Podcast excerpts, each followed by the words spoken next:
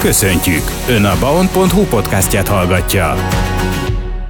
Köszöntöm hallgatóinkat ezen a héten, ezúttal a megyei kézilabda rejtelmeibe fogunk egy kicsit elveszni, ebben pedig Járdi Ádám a Bácskiskun Vármegyei Kézilabda Szövetség elnöke lesz segítségünkre, akivel szokás szerint ilyenkor a bajnokság végén kicsit összefoglaljuk, hogy mit is hozott ez az idény. Rögtön a közepébe csapva először azt kérdezném tőled, hogy röviden, tömören, néhány mondatban, akár már így körvonalaiban hogyan értékelnéd a mögöttetek hagyott szezont? Én úgy gondolom, hogy egy nagyon tartalmas szezonon vagyunk túl, és ilyenkor már ugye az embernek a gondolatait meghatározza a következő szezon is, és a következő szezonnak a célkitűzései. Ettől függetlenül visszatekinteni mindig fontos és mindig érdemes is, hiszen ebből tud az ember építkezni. Az előző évek nehézségei azok tovább gyűrűztek, most, most más problémákkal küzdöttünk. Az idejében nagyon-nagyon meghatározta a csarnok bezárása a bajnokság lebonyolítását. Ha a koronavírus nem lett volna elég még korábban. Így van, de én úgy gondolom, hogy ez csak a tovább gyűrűzése annak a, annak a folyamatnak. Én úgy gondolom, hogy megint összetehetjük a két kezünket, hogy hogy lezárultak a, a bajnokságok. Szinte majdnem minden csarnokban volt valami probléma, tehát hogyha nyitva is maradt a csarnok, és tudtak is edzeni a csapatok, akkor 13 fok volt a csarnokban, tehát nem éppen sportszakmai szempontból ideális, és nagyon sok csarnok ugye be is, be is zárt, tehát hogy lehetőségük nem volt a csapatoknak egyáltalán edzeni is. Fölnyitotta a szemünket igazából, hogy az elmúlt évek fejlesztései, ami ugye a sportban megnyilvánultak, azok nagyon-nagyon sokat jelentettek, de ettől függetlenül ilyen mérvű energia áremelkedésre igazából egyik létesítmény sem volt fölkészülve. Ugye zömében a sportlétesítmények fenntartója az önkormányzat, és igazából innentől kezdve ugye ez meghatározza a sportegyesületeknek a bérlési feltételeit. Van persze üdítő példa is, és igazából ezek a, ezek a csarnokok mentették nyerték meg igazából a kézilabda bajnokságot, ahol megújuló energiaforrásokkal tudták a fűtést megoldani, illetve, illetve tényleg olyan szigorításokkal, korlátozásokkal tud, tudtuk, tudták a klubok átvészelni ezt, a, ezt az idényt, amivel le tudtuk zárni az idényt. Sajnos én úgy látom, hogy a jövő év sem lesz ebből a szempontból jobb. Én úgy gondolom, hogy ez a december-január időszak ez megint csak volt szezon lesz, de ettől függetlenül Igazából több olyan ötletünk is van, magát a versenykírást is már úgy alakítottuk ki, hogy pótnapokat tettünk be értelemszerűen erre az időszakra, ami a legproblémásabb, arra megpróbáltunk nem fordulókat rendezni, és megadtuk a lehetőséget igazából a csapatoknak, hogy a netalántán elmaradt mérkőzéseket a tavaszi szezon előtt pótolják. Tekintsünk vissza egy kicsit a bajnokságra, mert mondtad, hogy voltak problémák, de annál izgalmasabb végkifejletteket hoztak. A férfiaknál a Kalocsa lett végül a bajnok, a nőknél pedig a Nemes Nádudvar, itt ugye különösen nagy izgalmak voltak, mielőtt ugye címvédés történt. Hogyan értékeltétek a színvonalat, hogyan láttátok a bajnokságok menetét? Az kijelenthető, hogy az első osztályú bajnokság, a Bács-Kiskun vármegyei első osztályú bajnokságnak minden évben az első 5-6, akár van olyan év, hogy 7 csapata is nagyon-nagyon kiélezett mérkőzéseket játszik egymással, ez nagyon-nagyon jót tesz. Mi ugye megyei szövetség szintjén megpróbálunk mindent megtenni annak érdekében, hogy, hogy egy olyan lebonyolítást, egy olyan versenyt tudjunk a csapatok számára szervezni, ahol, ahol rang szerepelni. Ugye maga az, hogy milyen bajnokságot, meg milyen lebonyolítást határozunk meg, az attól is függ ugye, hogy a Magyar Kézilabda Szövetség milyen feltételekkel fogadja be az esetleges bajnokcsapatot az MB2-es bajnokságba. Mi minden évben szeretnénk négyes döntőt rendezni, hiszen, hiszen az a megyei kézilabdázásnak a, a legszebb és legrangosabb eseménye, de ettől függetlenül az idei évben a, a csapat létszám nem tette lehetővé, hogy olyan lebonyolítást szervezzünk meg, hogy négyes döntővel tudjuk zárni a bajnokságot. Így nagyon tartalmas, ahogy említetted is, nagyon-nagyon jó kiélezett mérkőzésekkel zárult a bajnokság. Hát nem kell mást mondani, az utolsó forduló, utolsó perceiben dölt el a női bajnoki cím sorsa. Mi ebben is próbáltunk ugye kicsit a, a nézőközönségnek kedvezni, hogyha már nem volt négyes döntő, akkor online, párhuzamos online közvetítésekkel lehetett követni ezeket a találkozókat A férfiaknál ott talán egyszerűbb volt a, a, a képlet, ott már hamarabb eldőlt a bajnoki cím sorsa, de ettől függetlenül ugye a második és harmadik hely sorsa ugyanúgy az utolsó fordulókban derült ki. Szóval én úgy gondolom, hogy egy nagyon tartalmas, jó bajnokság végén tudunk most itt beszélgetni. Igen, ugye említetted a négyes döntőt és azt is, hogy ez a létszámokon is múlhat.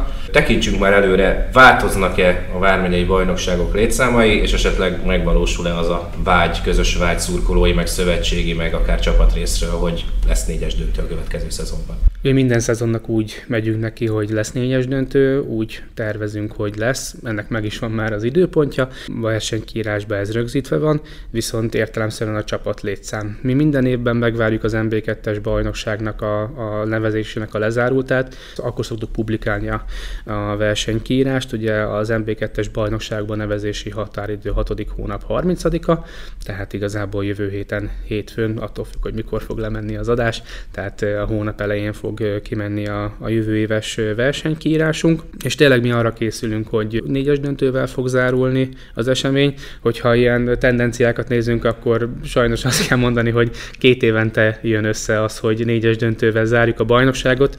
Ugye az előző, vagy a tavalyi bajnoki szezont ugye Kiskunhalason zártuk, most nem így tudtuk zárni a szezont, tehát ahogyha a nagy számok törvény alapján nézzük, akkor jövőre négyes döntővel zárul a bajnokság. Hivatalos dolgot még nem lehet ugye tudni az MB2-es nevezésekről, hogy mondtad is még pár nap van addig. Minden esetre azért feltételezem vannak információid, amik alapján már körbanazódhat a következő évi Vármegyei bajnokság. Csökkenő vagy növekvő tendencia várható? A csapataink létszám az biztos, hogy nőni fog, hiszen ugye itt nem csak megyei első osztályról, hanem megyei másodosztályról is beszélhetünk, hál' Istennek, amit, amit most már ugye ez volt a harmadik szezon, hogy életre hívtunk. Biztos, hogy növekedni fog a létszám, hiszen azért már lehet tudni, hogy azok a csapatok, akik nem váltottak jegyet igazából a követ következő MB2-es szezonra. Ők, ők nagy valószínűséggel a, a megyei bajnokságban fognak indulni. Hozzánk igazából a megyei szövetséghez így első körben ugye új csapatként, vagy hát MB2-ből kiesőként a kiskörös már jelezte indulási szándékát. Sajnálatos módon arról is be lehet számolni, hogy vannak olyan MB2-es klubok is, akik bár jogot szereztek az MB2-es bajnokságba való indulásra, nem vállalják a jövő évben ebben az osztályban való szereplést, illetve tényleg vannak olyan új csapatok is, mint például a Sol csapata, aki a megyei női első osztályban fog ö, ö, csapatot indítani, és azért azt is ki kell hangsúlyozni, hogy azért most már van egy régiós szinterünk, ahol mozoghatunk, hiszen a tavalyi évben is már a Tiszavalán csapata, ugye Csanácsongrád megyéből nálunk indult a bajnokságba. Azt kell látni, hogy itt a környező megyékben, hogyha most körbenézünk, Csanácsongrád megye, Jász Nagykunszolnok megye, Tolna megye, nincs felnőtt bajnoki rendszer megyei szinten, így igazából azok a csapatok, akik komolyabban gondolkoznak, vagy esetlegesen szeretnének egy koncepció mentén magasabb osztályba szerepelni, azok minket választanak versenyzés helyszínűjéül, ez értelemszerűen ez korábban sem volt másképp, akár itt lehet, említeni lehet férfi vonalon a Dunaföldvár csapatát, aki nagyon-nagyon sok éven keresztül igazából a, a, baj, a mi bajnokságunkba szerepelt, és most sincs ez másképp. Ez lebonyolításban értelemszerűen más, más feltételekkel jár, de én úgy gondolom, hogy üdvözítő dolog, hogy megbíznak bennünk, és minket választanak a bajnokságba való indulásra. Tekintsünk egy kicsit ki azért, mert ugye részben beszéltünk az MB2-es bajnokságról is, ugye volt bajnoki címa, Vizsek esetében a kiskörös kiesését említetted hogyan értékelnéd egyébként a Mácskiskun megyei csapatok szereplését az MB2-es bajnokságban? Hát, hogyha az MB-s bajnokságokról beszélünk, akkor először kezdeném az MB1-B-s bajnoksággal. Azért mind férfi vonalon, mind női vonalon volt megyénknek csapata. Ugye a Kecskeméti NKS a női vonalon, illetve férfi vonalon a, Kecskeméti TE. Én úgy gondolom, hogy az, amit a férfiak ebben a bajnokságban véghez vittek ezzel a fiatal Kecskeméti kötődésű csapattal, az megsüvegelendő. Megmondom őszintén, szerintem ebbe a átalakult NB1-s bajnokságba az indulásnál, a rajtnál senki nem tudta megmondani, hogy mi lesz a végkifejlet, és nagyon sokan kézilabdás berkekbe ezt az összetételű kecskeméti férfi csapatot inkább a hátsó zónába sorolták volna. Elhivatott vezetéssel, elhivatott edzővel, fiatal társasággal nagyon nagy eredményeket lehet elérni.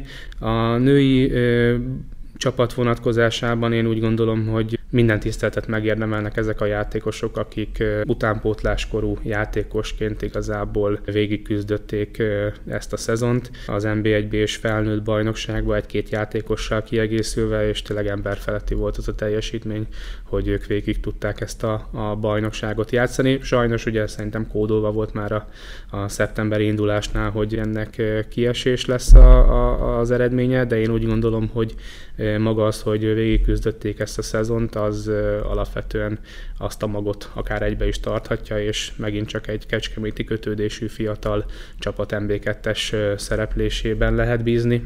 A női csapatnál egyértelműen ez lehet a jövő záloga, hogy mind serdülő, mind, mind ifjúsági bajnokság, vagy most már ugye U17-nek, meg U19-nek nevezzük, de ettől függetlenül, tehát hogy mind a kettőben első osztályú tagságot harcoltak ki, ez lehet a Kecskeméti női kézilabdának a jövőjének az áloga.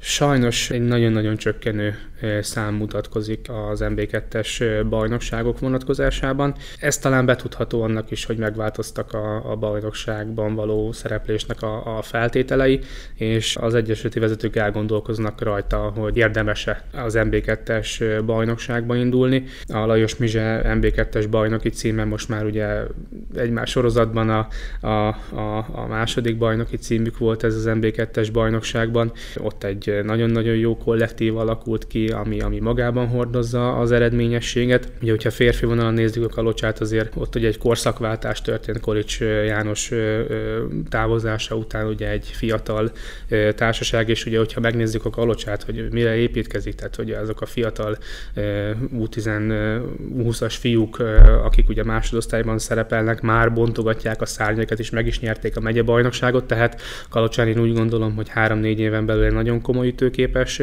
csapat fog újra, újra kialakulni. Sajnos a kiskörösnek ugye ez az éve férfi nem úgy sikerült, ahogy szerették volna, ők ugye kiestek a bajnokságból. Hogyha a női vonalat nézzük, akkor ugye egy csoportban szerepelt ugye a Lajos Mizse és a Bácsalmás. Én úgy gondolom, hogy a Bácsalmásnak a szezonjában, hogyha nem történik az a, az a komoly sérülés, akkor jóval-jóval több lehetett, hogyha megnézzük a őszi eredményeiket a sérülésekig. Én azt gondolom, hogy csak a bajnok csapatot ők verték meg az egész szezon során, tehát azért az ő erejüket ezt azért mindenféleképpen jellemezte. Az pedig, hogy a Lajos Mizsá ilyen szép szezon tudott a női bajnokságba produkálni, az tényleg szerintem engem, engem személy szerint meglepett, és nagyon-nagyon örültem neki. Kiskunmalsán igazából Tamás vezetőedző vezérletével egy nagyon jó kis társaság alakult ki, és Kiskunmalsán maga az a publikum, az a közönség, ami, ami körülöleli a kézilabdát, az, az, az hihetetlen. Ettől függetlenül sajnos ugye ki lehet jelenteni, hogy ők nem vállalták a jövő éves MB2-es bajnokságban való szereplést. Ennek inkább egyéb okai vannak, nem az, hogy ők alanyjogon kiestek volna, hiszen 9. helyjel bent maradhattak volna az MB2-es bajnokságba. A KTE 23-as csapata, ők sajnos kieső helyen végeztek az MB2-es bajnokságba, de azt azért ki kell hangsúlyozni ennél a csapatnál, hogy abból a csapatból megint csak a, a, a túlversenyzés, tehát ott szinte minden meghatározó játékos az MB1-B-s csapatban kellett, és hogyha megnézzük azt, hogy, hogy egy egyesület számára mi a fontos, akkor értelemszerűen az NB1-B-s tagság megtartása szerepelt az elsődleges szempontok között. Sajnos ennek ez lett az eredménye, de még nem lehet igazából jelen pillanatban azt mondani, hiszen az MB2-es bajnokság ugye átalakul, 64 csapat fogja alkotni a mezőnyt, átalakul a lebonyolítás is, tehát egy új szezon, új lebonyolítás, új lehetőségek várnak a csapatokra. Mondtad, hogy új szezon és új lehetőségek. Zárszóként rögtön az lenne a szokásos kérdés, amit mindig ilyenkor felszoktam neked tenni, hogy minek örülnél, illetve mivel lennél elégedett a, a következő szezonban. Mivel lennél elégedett a következő szezon végén, hogyha így leülnek beszélgetni? Egyértelműen ugye az a cél, hogy négyes döntőt rendezzünk, és egy olyan eseménnyel örvendeztessük meg a kézilabdás közönséget, ami, ami méltó Bácskiskun megye nevéhez. És minél, minél kevesebb problémát, hát mit kívánhat magának egy sportvezető, hogy minél gördülékenyebben, minél jobban lezáruljanak a bajnokságok, és hogy mindenki őrizze meg a, az MB-s tagságát minél jobb eredményekkel, és a megyei bajnokságban pedig tudjunk egy olyan szolgáltatást nyújtani igazából a minket választó csapatoknak, hogy, hogy azt mondják, hogy a következő szezonban is nevezünk. Tökéletes zárszó, sok sikert kívánok ehhez, köszönöm a beszélgetést. Köszönöm szépen.